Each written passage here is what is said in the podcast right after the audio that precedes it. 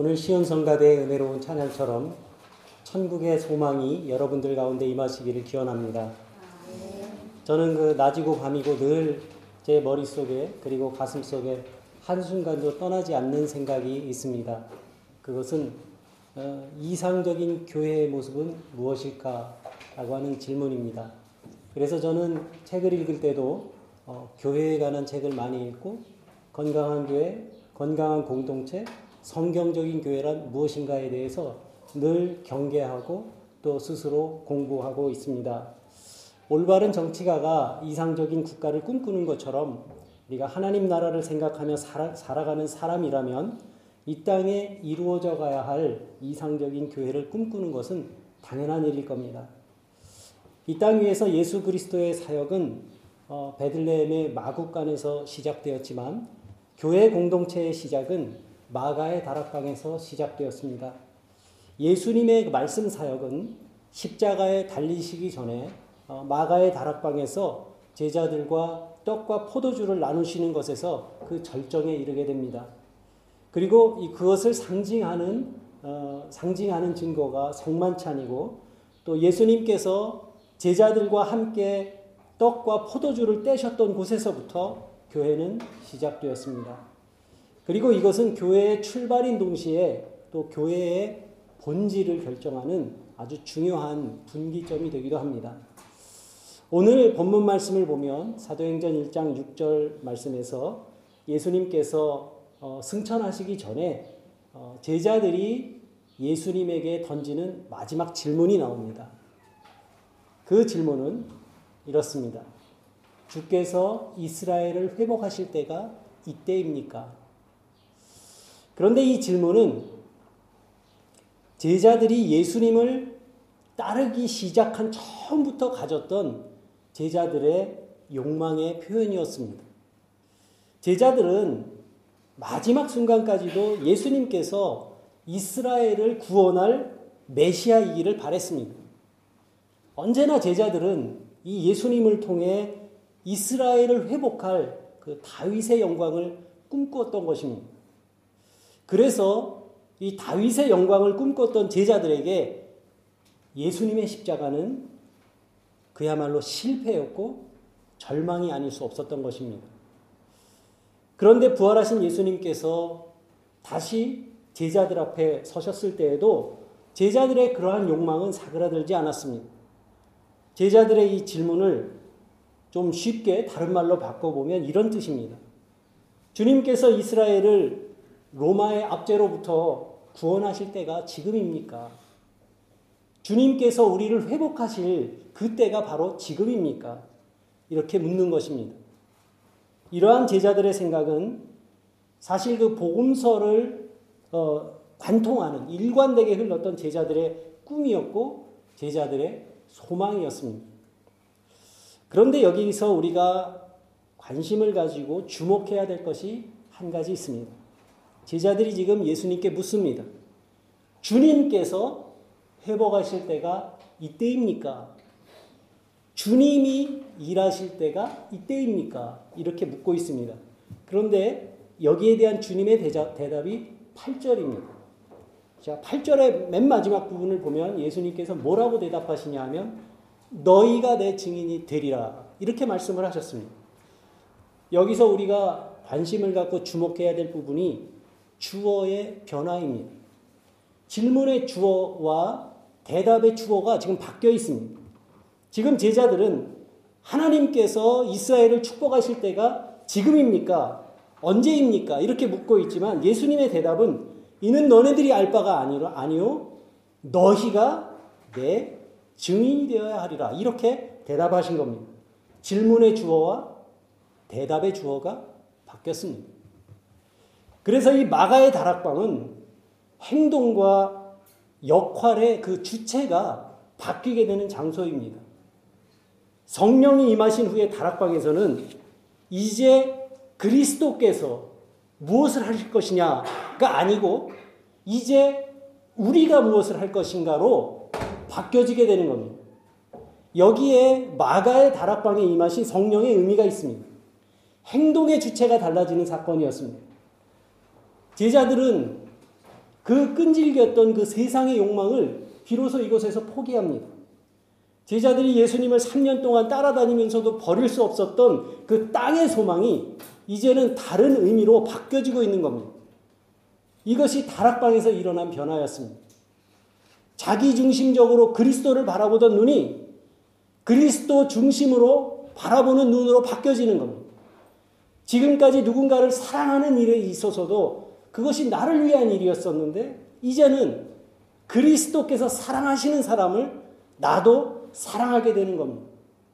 지금까지는 나만을 위해서 하나님을 사랑하던 것이 이제는 온전히 하나님을 사랑하게 되고 또 하나님의 나라를 위해서 이웃을 사랑하게 되는 새로운 세계관으로 바뀌어지게 되는 것입니다. 그렇습니다. 세계관이 바뀌어지고 가치가 바뀌는 근본적인 체험이 바로 마가의 다락방의 체험입니다. 그리고 이 성령께서 임하신 다락방에서 일어난 이, 이 사건이고 곧 교회의 시작이었습니다. 이제 성령의 은혜로 그 성령의 마가의 다락방에 성령의 은혜가 나타나자 각 지역으로 흩어졌던 사람들이 다시 모여들기 시작했습니다. 예수님께서 부활하셨다는 소식을 소문으로 듣긴 했지만 그것을 확실히 믿을 수가 없었던 그런 사람들도 있습니다. 자기들에게도 핍박이 올지 모르기 때문에 엠마오로 피신했던 그러한 제자들도 새 힘을 얻고 예루살렘으로 다시 모여들기 시작했습니다. 또 갈릴리로 내려가서 다시 물고기 잡으러 갔던 일곱 제자들도 다시 예루살렘으로 돌아왔습니다. 그리스도께서 살면서 사랑하시면서 말씀하시던 그곳으로 예수를 따르던 사람들이 다시 모여들기 시작한 겁니다. 그리고 열두 제자들만 다시 모여든 것이 아니라 더 많은 사람들이 모여들었습니다. 성경 말씀에 보면 약 120명이나 되는 사람들이 다시 예루살렘으로 모여들었습니다. 그렇게 그렇게 그리고 그렇게 모여, 모인 사람들은 그곳에서 예루살렘을 떠나지 말고 아버지의 약속하신 것을 기다리라 하신 그 말씀에 순종했습니다. 그리고 모여서 믿음으로 기도했습니다. 그리고 성령의 임재를 기다렸습니다. 이들은 지금 교제를 나누기 위해 모인 것이 아닙니다. 서로를 위로하고 위로받기 위해서 모인 것이 아닙니다. 이들이 모인 이유는 아버지가 약속하신 것을 기다리기 위해서였습니다. 그리고 이 모임은 마음을 다하여 기도에 힘쓰는 사람들의 모임이었습니다. 그리고 마침내 그 무리 위에 약속하신 바대로 성령의 역사가 임했습니다. 이것이 성령 강림절의 성경적인 유래입니다. 증인이라는 말의 사전적인 의미는 어떠한 사실을 증명하는 사람이라는 뜻입니다. 그런데 증인이 되는 데는 조건이 있습니다. 증인은 현장을 본 사람이 증인입니다. 체험한 사람입니다. 그래서 그리스도인의 그리스도의 증인이 되었다는 말은 그리스도와 만난 체험이 있는 사람이라는 뜻입니다. 그리고 증인들은 하나님의 뜻에 대한 이해가 필요합니다. 오늘을 살고 있는 나의 삶을 향하신 그 하나님의 뜻을 성경적으로 이해하고 받아들일 수 있어야 하는 겁니다. 내 삶을, 나의 삶의 시간을, 나의 삶의 일들을 성경적으로 해석한다는 말은 내가 살고 있는 이 오늘을 하나님의 섭리로 이해하고 또 받아들인다는 뜻이기도 합니다. 하나님의 구속의 역사의 관점에서 오늘이라고 하는 시, 간을 바라보는 겁니다. 내 삶에 간섭하시는 하나님의 뜻은 무엇일까? 제자들은 예수님의 말씀을 가까이에서 듣긴 했지만 들을 귀가 없어서 듣지 못했고 또 마음이 어두워서 깨닫지 못했습니다. 그러한 제자들이 이 다락방에서 이제야 깨닫게 된 것이 있었던 것입니다. 다락방에 모인 사람들은 이제 주님이 일하실 때가 언제입니까? 그렇게 더 이상 질문하지 않습니다. 무리 가운데 임하신 성령께서 이것을 깨닫게 하신 겁니다.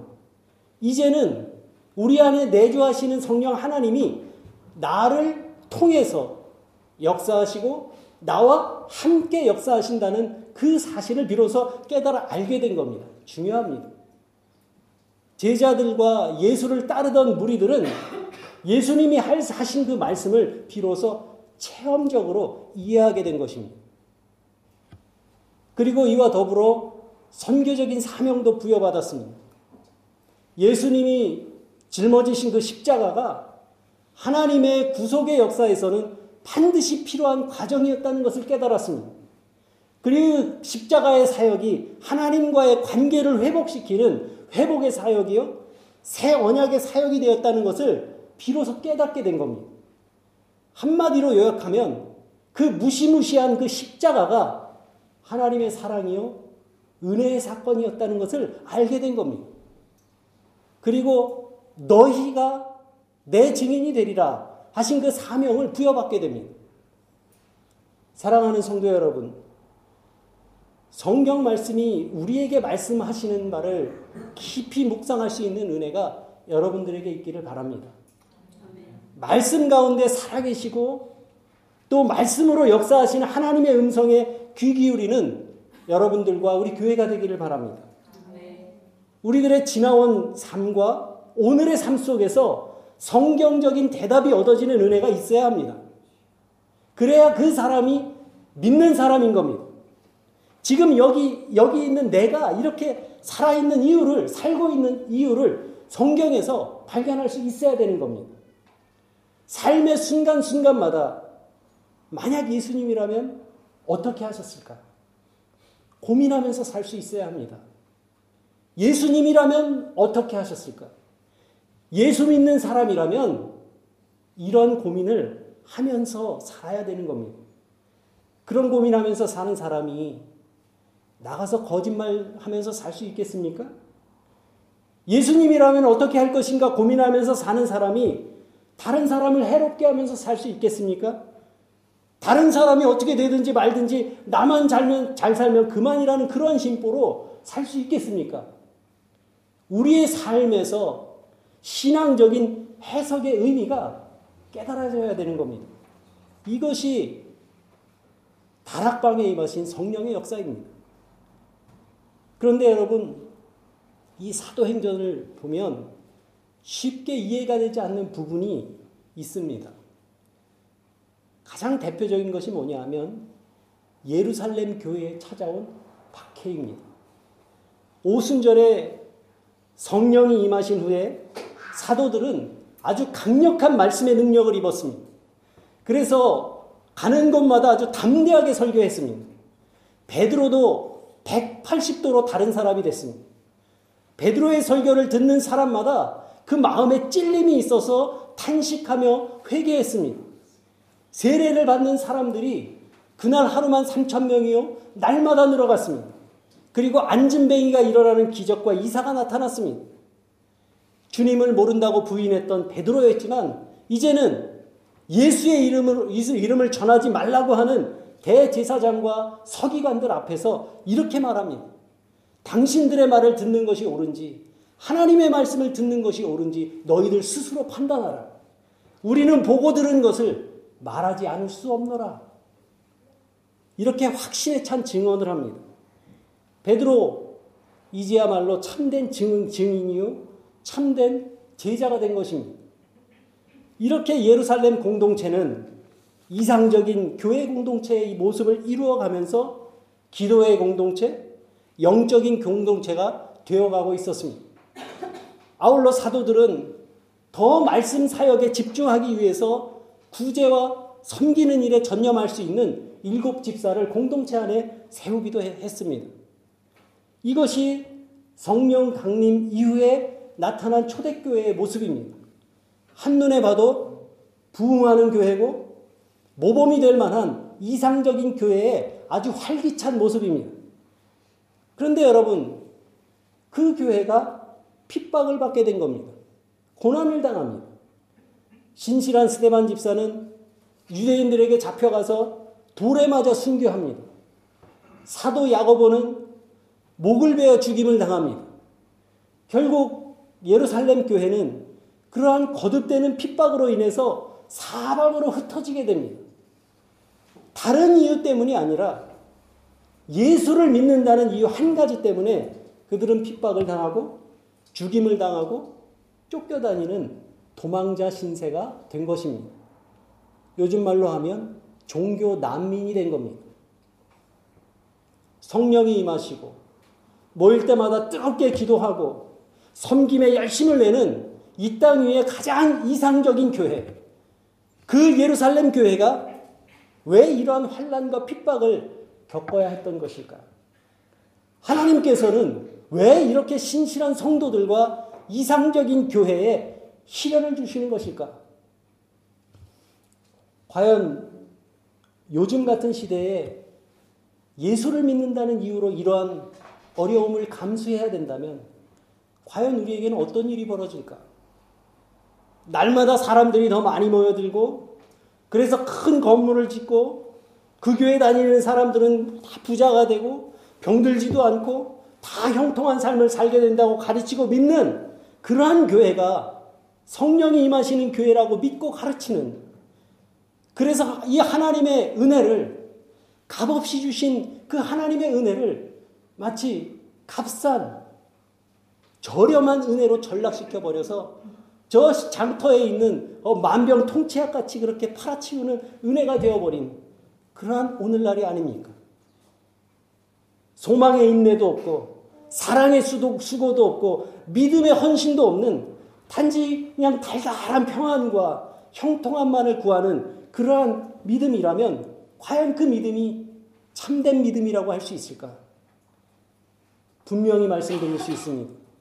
아닙니다. 그것은 참된 믿음이 아닙니다.